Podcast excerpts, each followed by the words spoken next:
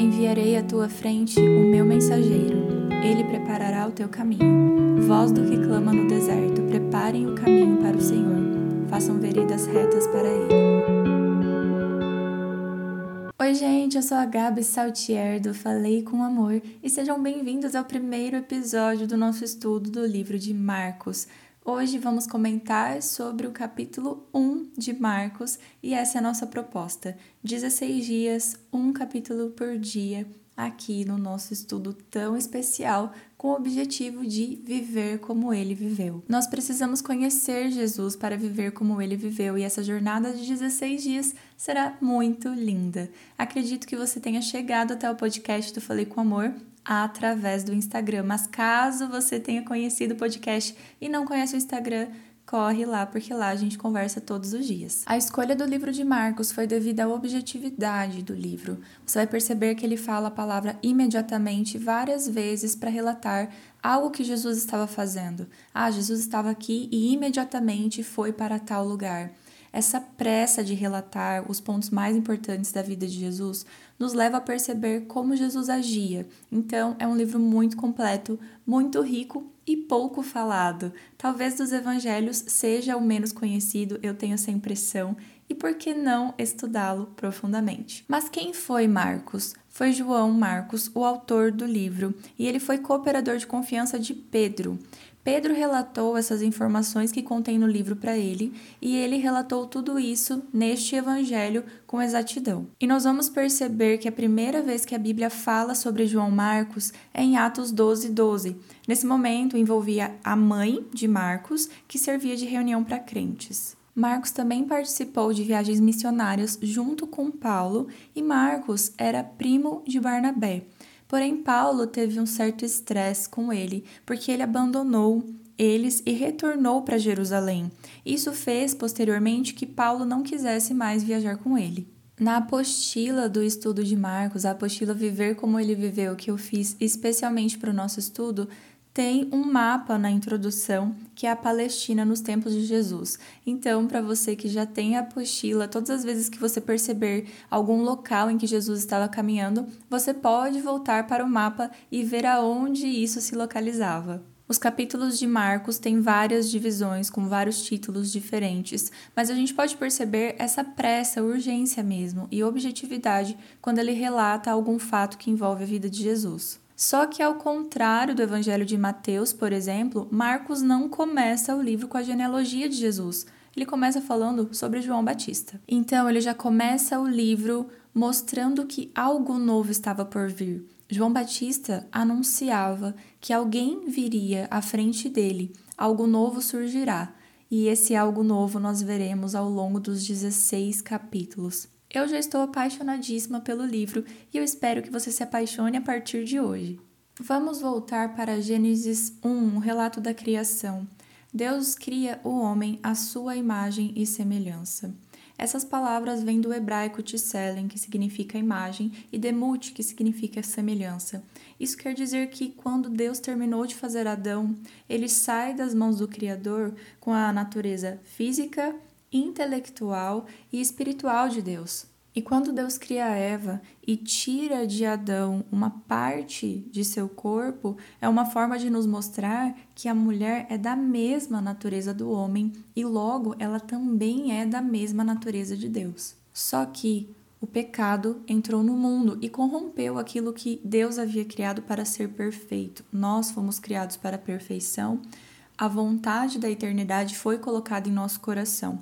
O pecado entra, interrompe esse planejamento de Deus e agora nós somos chamados ao arrependimento, não somente a ser a imagem e semelhança, mas agora precisamos nos arrepender. E por isso hoje eu queria dar um enfoque bem grande aos versículos 14 a 34 do capítulo 1 do livro de Marcos. Acredito que eu tenha falado em quase todos os episódios de Provérbios o que vou falar agora do estudo de Marcos. Se você ainda não leu o capítulo 1, te convido a ler antes ou assim que terminar o episódio. Precisamos entender esse chamado de Cristo aos discípulos, Simão, André, Tiago e João. Naquela época, na Galileia, o comércio de pesca era muito grande e quando algo dava certo na família, ninguém abandonava de um dia para o outro. Então não pode saber ao certo quantas gerações da família de Zebedeu, por exemplo, tinha é, sido uma geração de pescadores, mas provavelmente eram mais de quatro gerações. E agora chega Jesus, um completo estranho até então, e convida esses discípulos a o seguir. Agora vamos fazer um exercício. Eu vou imaginar aqui, você imagina na sua casa, ou no trânsito, ou quem sabe no trabalho. Não sei onde você está ouvindo o podcast, mas obrigada pela companhia. Mas de qualquer forma, Imagine, você tem a sua profissão, você tem os seus estudos, você tem a sua família e a sua casa, o conforto de sua casa, você tem o conforto de ter o seu celular, ou não sei por onde você está ouvindo o podcast também. Mas agora imagine deixar tudo para trás imediatamente. Quando a gente lê sobre esse relato dos discípulos deixando tudo para trás, talvez a gente leia a Bíblia com um olhar muito romântico e não veja o lado de negar a si mesmo e negar tudo o que tinha e simplesmente ir. E antes de estudar os evangelhos, eu já estudei o livro de Mateus e agora o de Marcos, mas eu prestei mais atenção isso durante esse estudo. Eu também lia essa parte como algo romântico de, nossa, eles deixaram tudo para trás, que ato de fé e de coragem, mas eu nunca tinha percebido o verdadeiro significado de deixar para trás tudo o que eles estavam, vamos colocar entre aspas, perdendo, deixando algo certo pelo que era incerto até então. Os discípulos vão ter dúvidas sobre a identidade de Jesus durante muito tempo no livro de Marcos. É que nós temos o panorama geral. Quando a gente lê a história de Jesus, a gente sabe o começo, meio e fim, talvez não profundamente, mas a gente sabe onde essa história vai chegar. Agora imagina para quem estava escrevendo essa história, para quem estava vivendo essa história. Estamos indo rumo ao incerto, mas Jesus nos chamou. Quando Jesus nos chama, é para deixar tudo para trás. E isso envolve arrependimento e lealdade. Porque eu comecei falando sobre Gênesis, para que a gente veja que Deus nos criou para sermos semelhantes a Ele. O pecado entrou. E agora o chamado de Cristo também é para sermos semelhantes a Ele, só que isso é mediante o arrependimento. Eu não consigo ser semelhante a Cristo se eu não me arrepender dos meus pecados e eu não consigo me arrepender dos meus pecados se eu não for leal a Ele. O chamado de Cristo é para arrependimento e lealdade. Como eu consigo me arrepender verdadeiramente do meu pecado? É quando eu amo tanto a Cristo que eu não quero nada no meio desse relacionamento. Eu não quero pecar para me separar de Jesus. Eu não ouso em pensar em pecar novamente naquilo que eu já errei, porque o meu caminho é do lado de Deus. E quando eu peco, me afasta do para o que eu fui criado. Se eu fui criado para a perfeição e agora já não tem como porque o pecado entrou no mundo, eu tenho que lutar com todas as minhas forças para que eu me aproxime daquilo que Deus planejou para mim. E muitas vezes a gente tem consciência do nosso objetivo como cristão aqui na Terra, mas quando a gente peca, parece que a gente se esqueceu de tudo isso. Parece que a gente esqueceu do amor de Deus, esqueceu para o que nós fomos criados e por um certo momento, um, um breve deslize, deixamos isso de lado, deixamos o planejamento de Deus de lado e vamos pelo caminho terreno, que quem sabe no momento era o caminho mais fácil. Ninguém está falando que deixar a vida de pecado para trás é fácil, mas está na Bíblia: no mundo nós teremos tribulações, teremos que lutar contra o pecado.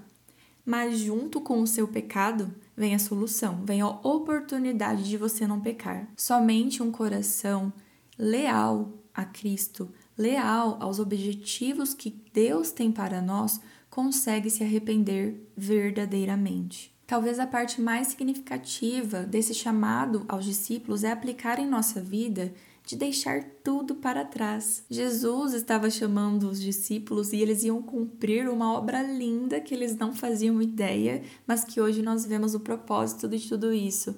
E talvez você esteja escrevendo as suas páginas de Marcos. Talvez agora você esteja no momento do chamado, em que você tem que deixar tudo para trás e parece realmente tudo muito difícil, mas porque você não tem o panorama geral de como aquilo vai ter um meio e um fim um objetivo final. Jesus estava chamando eles para alguma coisa, e quando ele te chama é para algo melhor. Os discípulos desistiram de suas profissões, de suas casas e famílias, e Deus nos chama, o chamado de Jesus vem com algumas desistências. É errado pensarmos que seguir a Jesus sempre vai ser um conforto em nossa vida, porque se pensamos que será confortável, nós estamos excluindo a nossa natureza pecaminosa. Jesus nos chama para o combate direto à nossa característica principal, ser pecador. Ele está nos chamando, ó, abandona a sua vida de pecado, abandona os atos pecaminosos que você tem feito e me siga. Da mesma forma que não foi confortável para os discípulos largar tudo e deixar para trás, não será para nós. Às vezes Jesus está pedindo para você deixar para trás um relacionamento talvez um relacionamento com alguém de sua família, deixar o emprego, deixar, quem sabe, um estudo. Deus pode nos chamar de diversas formas e o meu desafio vai ser diferente do seu, porque o meu relacionamento com Deus é diferente do seu relacionamento com Deus. Não adianta você olhar para minha vida e falar: "Nossa, olha só, a Gabi desistiu de tal coisa, vou desistir também". Não. A minha pedra de tropeço, o meu pecado é diferente do seu. Mas entenda que todos nós, todos, eu, vocês que estão ouvindo, todos nós temos nossos desafios e nosso chamado. E depois que nós amamos tanto a Jesus que somos leais e nos arrependemos, vem a parte de servir. O chamado para o serviço, na verdade, é algo natural. Quando você está preenchido de Cristo, está preenchido de seu amor, o serviço é fruto da sua natureza, que agora anda com Jesus. E por isso eu amo tanto a história da cura da sogra de Pedro. Eu não sei se você já assistiu o seriado The Chosen, mas eu indico fortemente aqui nesse episódio que você baixe o aplicativo que é gratuito e assista as temporadas de The Chosen. Vai relatar a vida de Jesus de uma forma tão magnífica, um Jesus tão humano, bem-humorado, divertido, um Jesus tão maravilhoso que quebra alguns pensamentos que nós podemos ter sobre quem Jesus foi. Nós vemos que Jesus foi humano e foi divino ao mesmo tempo. Eu indico muito essa série e eu estou falando dela porque tem um episódio que é a cura da sogra de Pedro. E de imediato, ela levanta de sua cama ela começa a servir. Ela vai preparar as coisas para eles que estavam lá, ela vai servir a Jesus como se não tivesse doente antes. Então perceba que quando Jesus te estende a mão e te chama e te puxa, é para você servir. Jesus não fala para ela, olha, para, vai descansar, não, Jesus apoia ele chama para serviço. E nós, às vezes, batemos forte na tecla do que devemos e podemos fazer e nos esquecemos que parte do nosso dever é servir também. Nós adoramos falar o que o outro pode ou não pode fazer dentro da igreja, mas nós esquecemos de servir esse outro. Na série de Provérbios tem dois episódios que tem o nome Pecadinho e Pecadão, parte 1 e 2. E uma das coisas que eu falo lá é sobre nós sempre olharmos para o pecado do outro com um olho bem grande e nos esquecermos dos nossos. Talvez aquele irmão que está pecando e você sabe precise que você estenda a mão, precise que você sirva a ele. E eu vou mais longe, eu recebo muitas mensagens de pessoas que querem alcançar mais pessoas através das redes sociais. Mas às vezes o seu vizinho não sabe que você é cristão.